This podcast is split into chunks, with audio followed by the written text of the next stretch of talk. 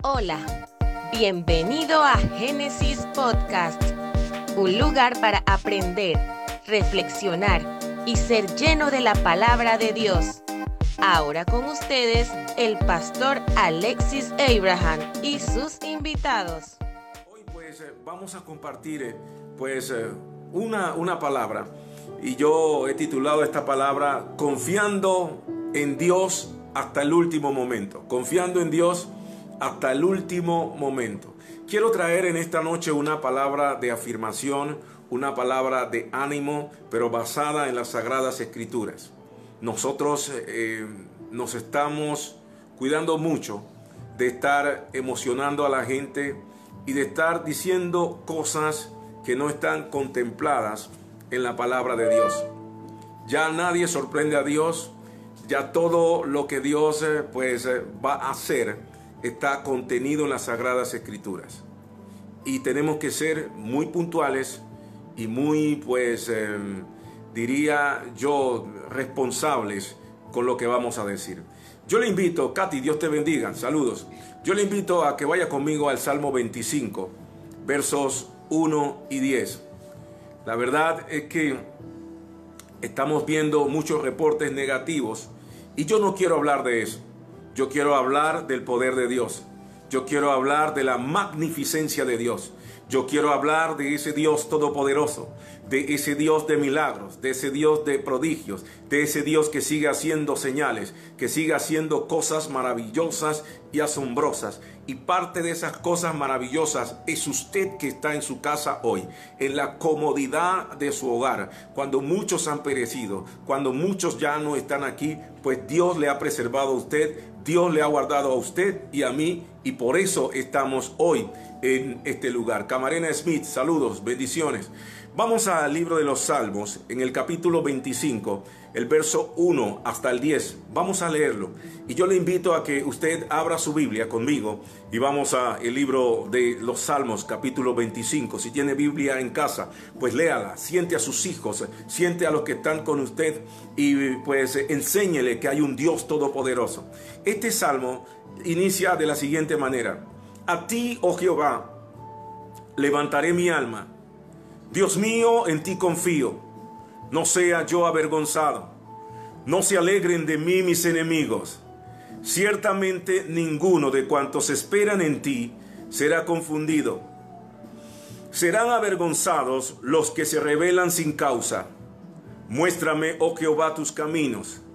Enséñame tus sendas. Encamíname en tu verdad y enséñame porque tú eres el Dios de mi salvación. En ti he esperado todo el día. Acuérdate, oh Jehová, de tus piedades y de tus misericordias, que son perpetuas, de los pecados de mi juventud y de mis rebeliones no te acuerdes. Conforme a tu misericordia, acuérdate de mí. Por tu bondad, oh Jehová, bueno y recto es Jehová, por tanto, Él enseñará a los pecadores el camino, encaminará a los humildes por el juicio y enseñará a los mansos. Todas las sendas de Jehová son misericordias. Esto es interesante porque dice, todas las sendas, todos los caminos de Jehová son misericordia y verdad para los que guardan su pacto y sus testimonios. Es interesante, es importante esta última parte, porque está diciendo que todo lo que hace Dios, en todo, pues entra su mano de misericordia. Pero esa es una promesa para aquellos que guardan su pacto y sus testimonios. Y en medio, en esta noche, a manera de introducción, yo quiero eh, compartir y decir algo. En medio de tantas malas noticias, y de tantas eh, palabras de desesperanzas y aún de juicio por, por algunos de los creyentes, las sagradas escrituras siempre nos van a mostrar en todos los 66 libros de la Biblia, siempre nos van a mostrar a un Dios que perdona, a un Dios bueno, a un Dios de misericordia. Y yo quiero hablar una vez más de ese Dios. ¿Sabe? El rey David es quien escribe este salmo. el Salmo 25 que leímos al inicio pues de este tiempo. Y la palabra hebrea para salmo es tejila. Esa palabra tejila, eso habla de poemas e himnos de alabanza. Tejila son poemas y son himnos de alabanza. Y alabanza en hebreo es lejalel. Yo no hablo hebreo, así que no se preocupe que esto no va, no voy a seguir hablando de eso. Pero la palabra hebreo para alabanza es lejalel. Y lejalel significa celebrar, significa alardear, significa manifestar, significa pues eh, darle gloria a alguien. Y alardear es mostrar o exhibir algo, especialmente una cualidad. ¿Qué hacía David en los salmos? ¿Qué hacía el, el, rey David en los salmos? Él mostraba, se encargaba de mostrar las cualidades y los atributos de Dios siempre, todo el tiempo. Por eso en este salmo él inicia diciendo, quiero que me escuche, me preste atención en esta noche. Él inicia diciendo, a ti, oh Jehová, levantaré mi alma. David sabía mucho antes de su llamado, de su llamado real y de su llamado poético, porque él fue el rey del pueblo de Dios, pero también era un tremendo poeta, era un hombre que escribía salmos, pero antes de su llamado a, pues, em, a la realeza y hacer poemas, ahí él en su función como pastor de ovejas, él fue pastor de ovejas y él sabía lo que era capaz de hacer Dios. David fue muy famoso porque venció a Goliat. David estaba en el anonimato, pero entra en fama o le llega la fama cuando se tiene que enfrentar a un gigante llamado Goliat, al cual todo el pueblo de Israel temía. Pero eso no fue algo fortuito. No es que él era muy valiente y que se tiró a la candela. No, no, no, no, no, no. Él lo que pasa es que David ya conocía a su Dios. Por eso, cuando se da la situación con el gigante, pues él se va al frente y dice que él lo puede enfrentar. Y el rey le dijo, no lo creo, porque eres un muchacho. Y ese gigante es un hombre de batalla y te va a destrozar. Pero David le dice, te equivocas. Yo he matado osos, yo he matado leones, y el Dios que me ha librado de las uñas de esos animales, ese mismo Dios me ha de librar de este gigante, de este filisteo. Yo creo que Dios nos ha librado. Yo no sé si allá en, su casa, porque yo creo que es así. Yo creo que a todos Dios en un momento determinado de nuestras vidas nos ha librado de enfermedades. ¿A cuántos de nosotros Dios no nos ha librado de accidentes? Dios no nos ha librado de deudas. Dios no nos ha, librado de problemas, de enfermedades y hasta de la misma muerte.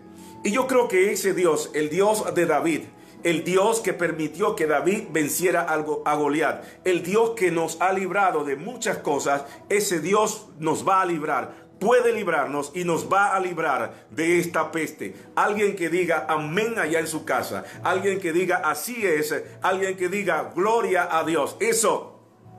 David tenía experiencias con Dios.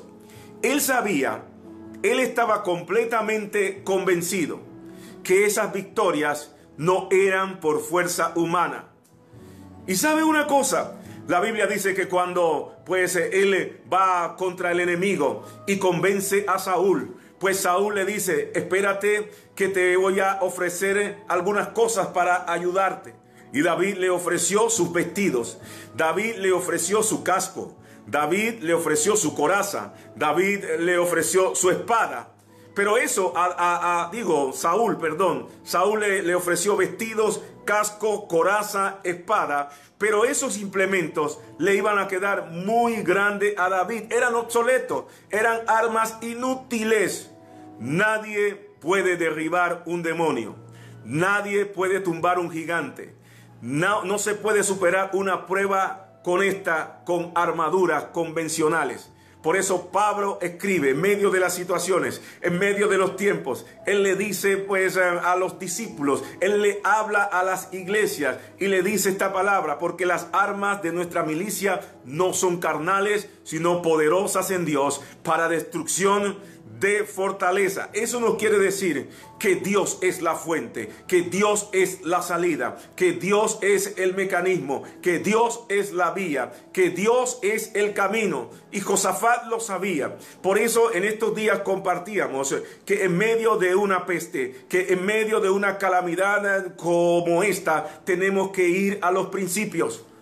Si usted va un momentito en Segunda de Crónicas conmigo, 29, en un momento donde el pueblo estaba sitiado, en un momento donde el pueblo estaba angustiado y en un momento donde Josafat clama a Dios eh, y pues eh, le dice al Dios, eh, al pueblo que hay que adorar a Dios, que hay que humillarse delante de la presencia de Dios. Pero dice Segunda de Crónicas, el, el caso de Josafat, si mal viniere sobre nosotros, estaba hablando el, el, hombre de Dios, o espada de castigo, o pestilencia, o hambre, nos presentaremos delante de esta casa y delante de ti. Note que él está hablando de varios elementos, de pestilencia, de hambre, cada vez que hay peste, la gente se esconde. Cada vez que hay peste, pues eh, se viene abajo la economía, los trabajos, y eso provoca hambre. Así es que una cosa estaba conectada con la otra. Y hoy estamos viviendo esos momentos eh, en toda nuestra nación, pero en todo el mundo. Y él le dice, Padre, nos vamos a presentar. Si esto pasa, nos presentaremos delante de esta casa y delante de ti, porque tu nombre está en esta casa. Y a causa de nuestras tribulaciones, vamos a orar. Y él, dice, clamaremos a ti. ¿Por qué es tan enfático diciendo, clamaremos a ti? Porque había muchos dioses. Pero él estaba diciendo, vamos a clamar al único Dios, Jehová de los, de los ejércitos, que nos puede dar la salida en este tiempo. Y dice, y tú nos oirás y tú nos salvarás. Dios es mayor que nuestros enemigos. Por eso el salmista David en ese mismo Salmo 25 y el verso 2 sigue diciendo, Dios mío, en ti confío, no sea yo avergonzado, no se alegren de mí mis enemigos. Estudiando la palabra de Dios, ¿sabe que hay 72 salmos que hablan de enemigos? Hay 150 salmos en la Biblia, pero prácticamente la mitad de los salmos hablan de enemigos. Y enemigos son los que se oponen a nosotros pero también los enemigos son los que se oponen al estilo de vida que Dios quiere ver en nosotros. Por ahí anda un señor panameño que vive en los Estados Unidos y este señor está hablando pestes del gobierno de Panamá, pestes de los comentaristas, pestes de los periodistas, pestes de los pastores. Y déjeme decirle una cosa.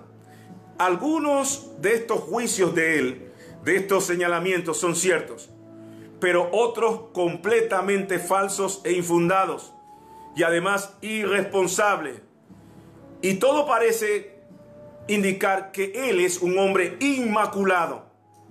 Pero la Biblia dice en Isaías 53, 6, quiero que me escuche, dice, todos nosotros nos descarriamos como ovejas, cada cual se apartó por su camino, mas Jehová cargó en él el pecado de todos nosotros. Todos los hombres fallamos, todos los hombres eh, hemos pecado, todos en algún momento de nuestra vida le hemos dado. Y le digo algo, todos estamos padeciendo por nuestras maldades. Porque ahora se han levantado los que señalan a los pastores, los que señalan a la iglesia, buscando la culpa o buscando un culpable individual o alguna organización. El presidente tiene la culpa, algunos dicen, los legisladores o los diputados tienen la culpa, otros dicen, lo cierto es que esta peste no la ha traído el hombre eh, o una organización, sino toda la humanidad por darle la espalda a Dios. Y eso lo hemos venido diciendo. Por eso Pablo le dice a Timoteo, cuídate de ti mismo, porque nosotros los seres humanos tenemos la tendencia a hacer cosas malas que no le agradan a Dios. Yo quiero hacer un paréntesis en esta noche. Mire, yo quiero pues hablar muy serio en cuanto a esto. Ese grupo, y le hablo a ese grupo de, lesbianas y a ese grupo de homosexuales, que están hablando en la plataforma y diciendo por ahí tantas cosas de que ellos eh, quieren salir a la calle en un tercer día porque ellos están indicando que hay un tercer sexo. Yo creo, yo quiero que tomen conciencia porque esto es serio. No sigan burlándose de Dios, porque de Dios nadie se puede burlar. No sigamos retando a Dios. Y le digo en esta noche, yo voy a pedir misericordia por cada uno de ustedes y que Dios los bendiga. Pero te digo algo, Dios te hizo hombre y a ti Dios te hizo mujer. Aun cuando tú quieras indicar otra cosa, aun cuando te sientas, te puedes sentir, yo no sé, por respeto a las redes no lo voy a decir, pero te puedes sentir lo que quieras, pero vas a seguir siendo un hombre y, vas a seguir siendo una mujer. Esto no es tiempo para jugar con Dios. Este es un tiempo de arrepentimiento. Y no te estoy juzgando. Te digo en esta noche, Cristo te ama. Tenemos conductas que se han hecho y que se hacen enemigas nuestras y enemigos de Dios. Y este tiempo no, es un tiempo para reflexionar, para que nos volvamos al Señor. En una ocasión, Malaquías le escribe al pueblo entero, desde los días de vuestros padres os habéis apartado de mis leyes y no las guardasteis.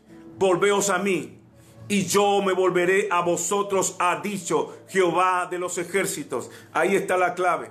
Necesitamos volvernos a Dios para que Dios se vuelva a nosotros. Como que eh, estamos orando y orando y pareciera que los oídos de Dios están tapados o Dios está sordo, pero no es así. Necesitamos volvernos a Dios para que Dios se vuelva a nosotros. ¿Y sabe cuál es nuestro mayor enemigo? Nuestro mayor enemigo es Satanás. Por eso, primera de Pedro, en el capítulo 5 y verso 8, dice, sed sobrios y velad porque vuestro adversario, el diablo, anda como león rugiente buscando a quien devorar. ¿Y sabe qué está devorando nuestras mentes frente a esta pandemia? El miedo. Hay mucha gente llena de temor. Hay mucha gente llena de pánico. Hay mucha gente con los nervios, los nervios alterados. Hay mucha gente que se le ha subido la presión. Hay mucha gente que se le ha subido la azúcar. Hay mucha gente que no se atreve ni a abrir la puerta de la casa porque tienen pánico, porque eh, tienen temor. Pero quiero decirle algo en esta noche. El Señor nos enseña en segunda de Timoteo, en el capítulo 1 y el verso 7, nos dice lo siguiente, porque no nos ha dado Dios espíritu de cobardía ni de temor, sino de poder, de amor y de dominio propio. Mantén la calma, porque si no es tu momento, Dios te va a guardar y Dios te va a proteger y nada te puede pasar. Y hay una expresión, mire, en, este, en esta porción del Salmo 25, un salmo que nos da confianza, porque David en medio de los tiempos, en medio de la calamidad, en medio de la persecución, yo no sé si había peste, pero David le, le dice a Dios, Dios mío, en ti confío. Tenemos un Dios en quien podemos confiar. Pero en el Salmo 20, antes de llegar al Salmo 25, ellos iban a una batalla. Y antes de ir a la batalla, el pueblo iba al santuario, el pueblo eh, convocaba una reunión como esta y comenzaban a adorar a Dios, comenzaban a exaltar a Dios, comenzaban a decirle a Dios lo bueno, lo poderoso, lo grande y, y lo maravilloso que Dios era. Y era interesante que todos participaban. Participaba el sacerdote, participaba el pueblo, participaban los niños, porque si ellos ganaban la batalla, iban a tener el botín todos, pero si perdían, todos iban a ser llevados como esclavos. Así es que le convenía a todo el mundo, le convenía a todo el pueblo adorar a Dios, exaltar a Dios. Y en ese Salmo 20, antes del Salmo 25, en el verso 7, él declara una pues una palabra poderosa, porque él comienza a decir antes de salir a la batalla, ellos confían en autos y aquellos en caballos, mas nosotros del nombre de Jehová nuestro Dios tendremos memoria. Gloria a Dios.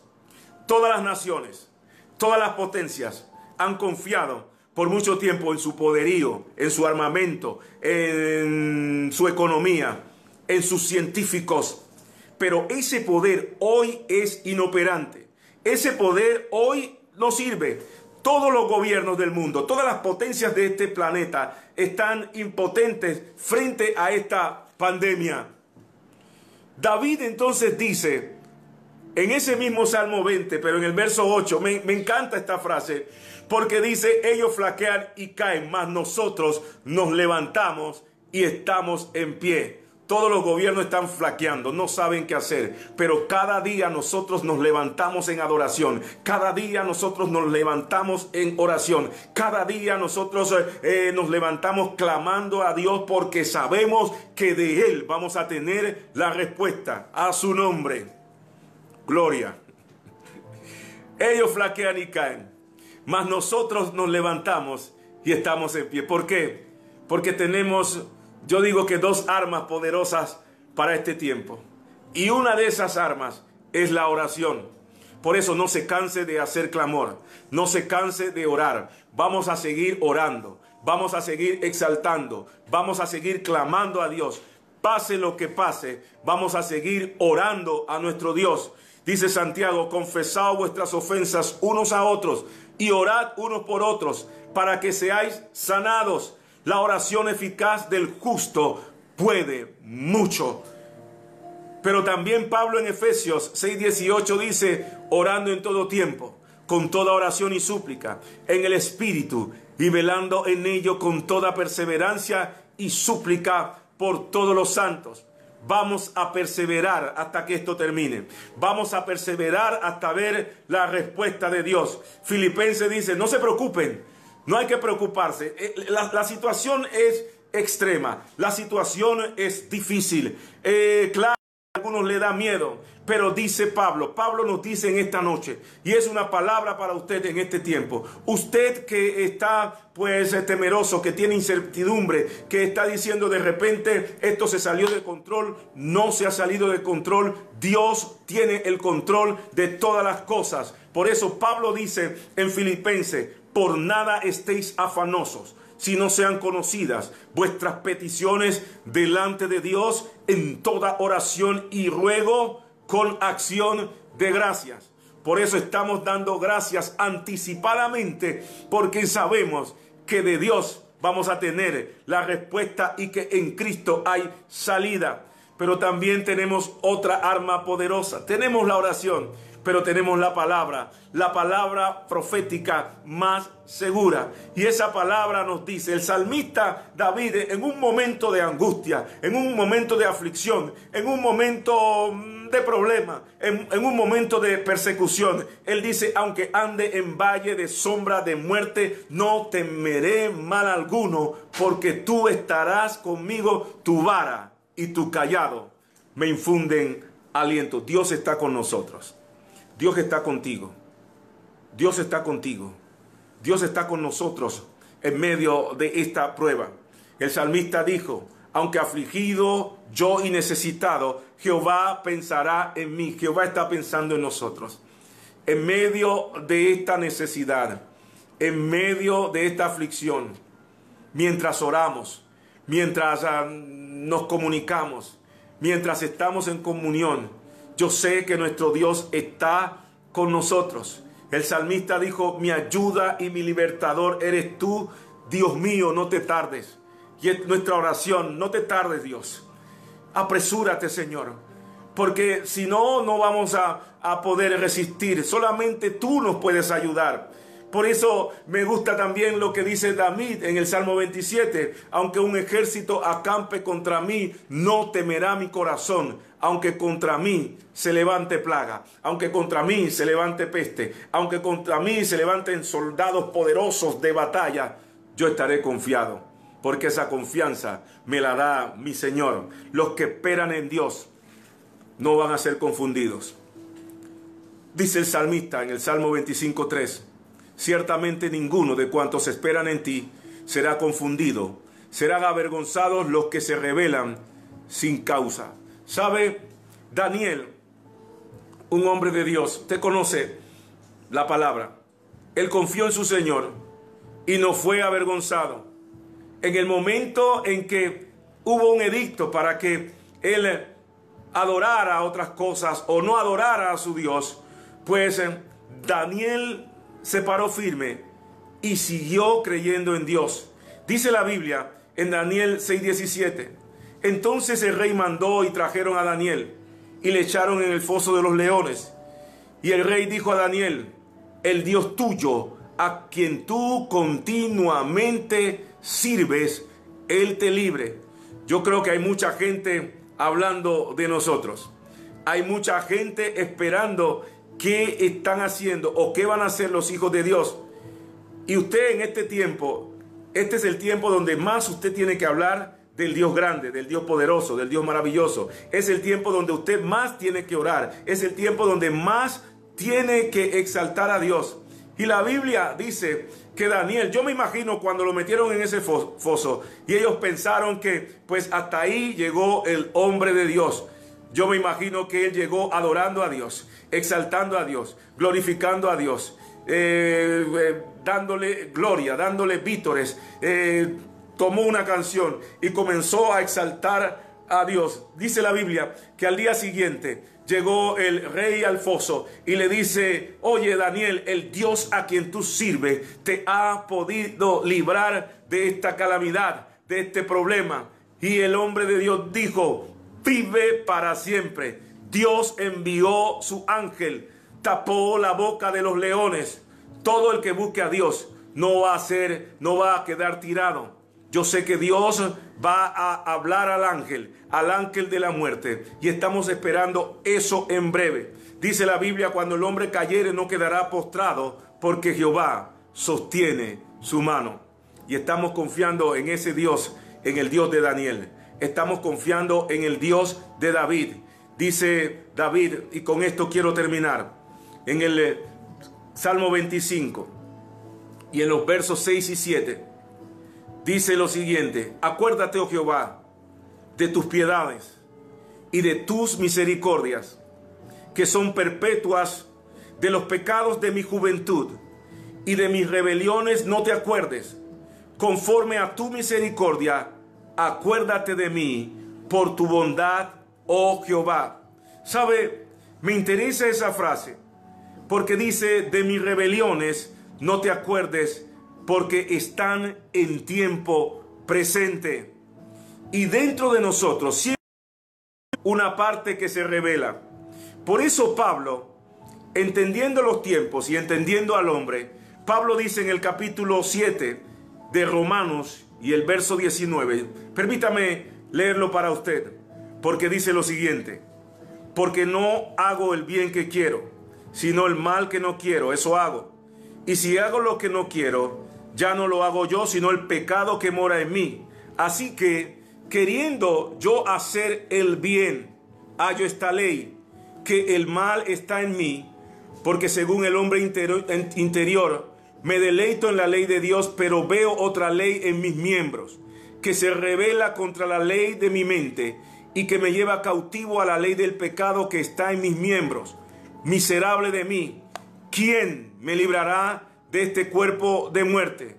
Gracias doy a Dios por Jesucristo, Señor nuestro.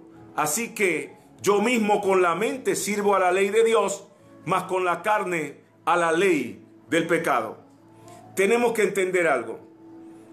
Y hay dos cosas. En primer lugar, Dios es un Dios de misericordia. Dios es un Dios de amor. Dios es un Dios bueno. Dice Lamentaciones, por la misericordia de Jehová no hemos sido consumidos, porque nunca decayeron sus misericordias. Nuevas son cada mañana. Grande es su fidelidad. Qué bueno es Dios que nos ha permitido escondernos en nuestros aposentos y que nos ha guardado. ¿Por qué? porque para siempre su misericordia. Y yo quiero decirle algo a usted. Usted ahora está escondido en su hogar, está, yo no sé, cautivo, está guardado en su hogar. Pero eso no es garantía para que la peste no le toque. ¿Por qué? Porque algunos de ustedes salen a comprar alimentos Algunos de ustedes salen a comprar comestibles, todo lo hacemos cuando se acaba. Y allí en esos lugares, en el supermercado, en las cajetas, alguien pudo haber estornudado, alguien pudo haber tosido, si es que se dice así, o, o dije una barbaridad. Pero si eso pasó, usted puede llevar eso a su casa, usted lo sabía. Lo único que a nosotros nos está guardando, la verdadera protección, aparte de que póngase su alcohol, póngase su jabón, guarde las medidas higiénicas y de seguridad, pero encomiéndese a Dios. Él es el que nos está guardando. Él es el que nos ha protegido.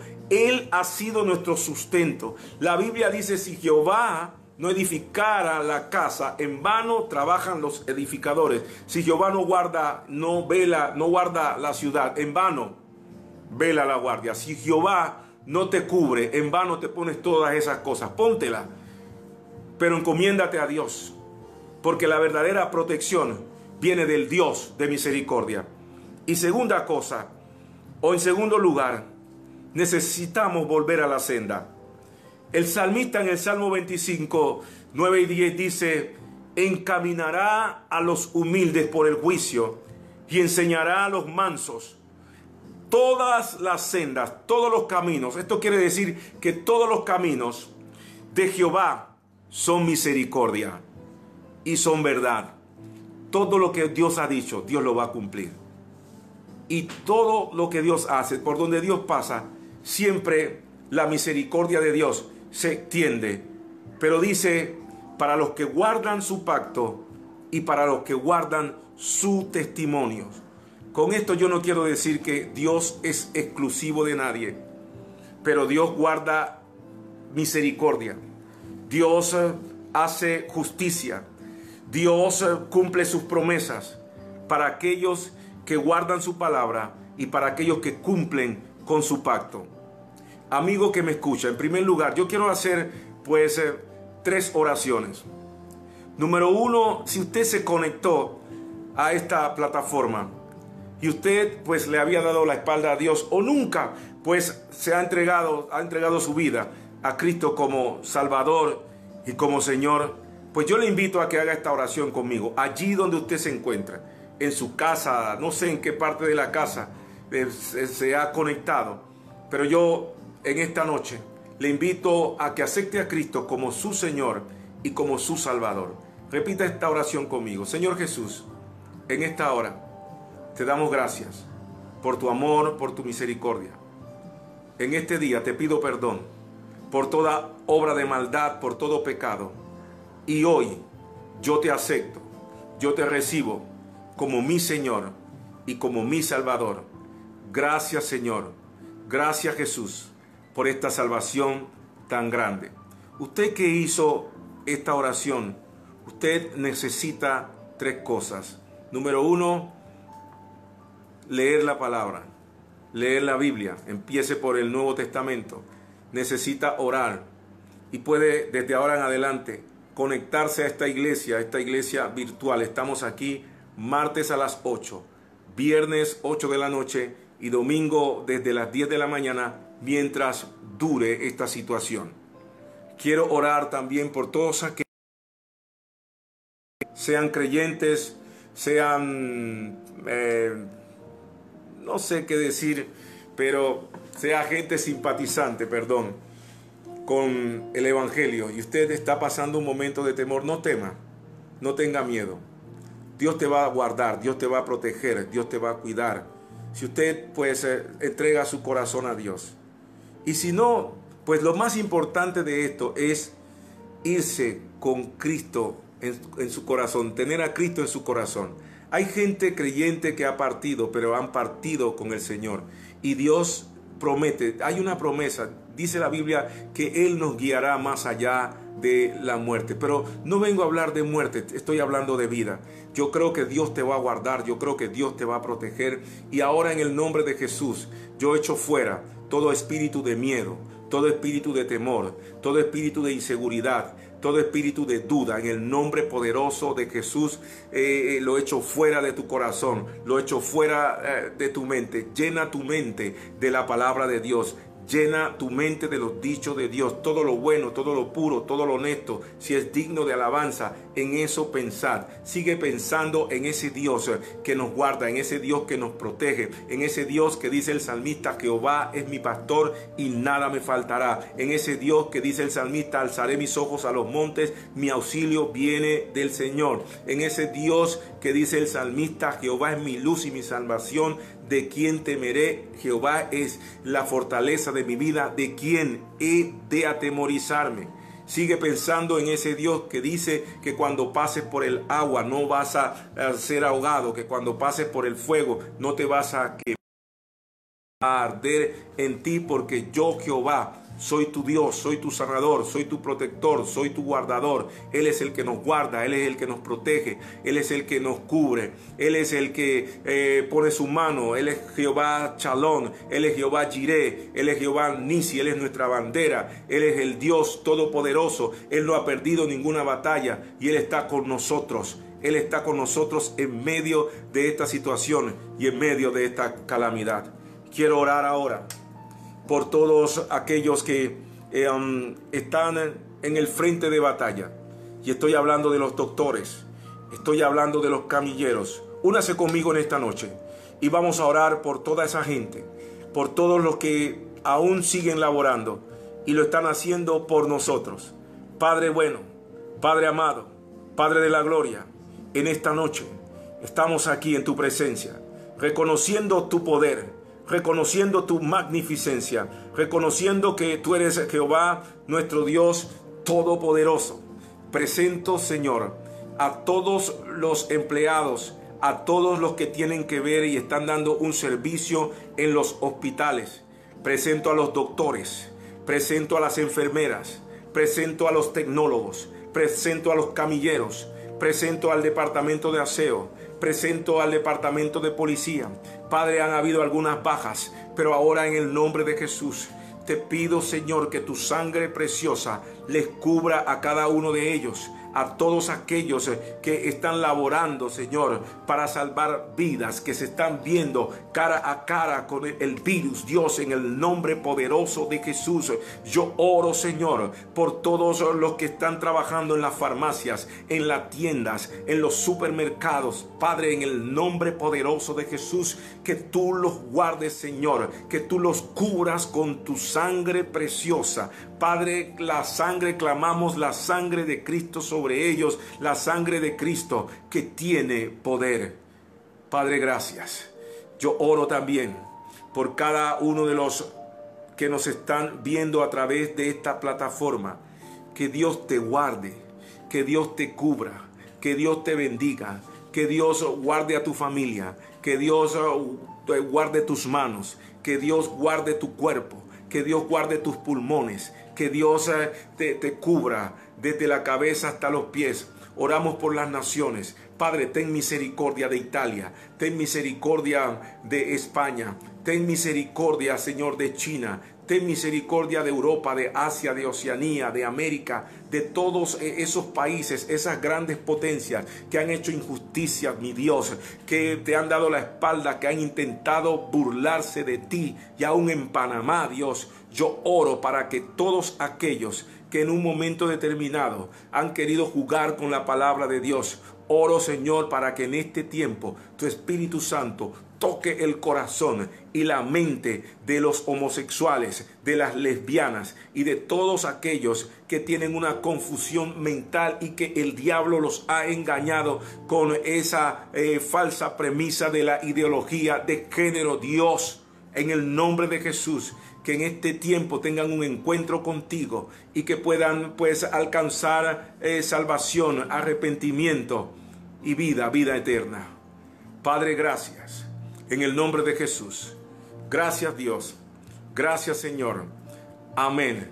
No quiero terminar este tiempo sin saludar a todos los que se han conectado a esta plataforma virtual. Damos gracias a Dios por, por por su palabra, por este tiempo de oración. Pero me gustaría que antes de, terminar, usted mande su saludo, su petición para que yo le salude, para que yo le bendiga antes de terminar este tiempo. Gracias por escucharnos. Nos encantaría que pudieras compartir este podcast con tus amigos y conocidos. Puedes suscribirte, calificar y dejarnos un comentario en cualquier plataforma que utilices para escucharnos.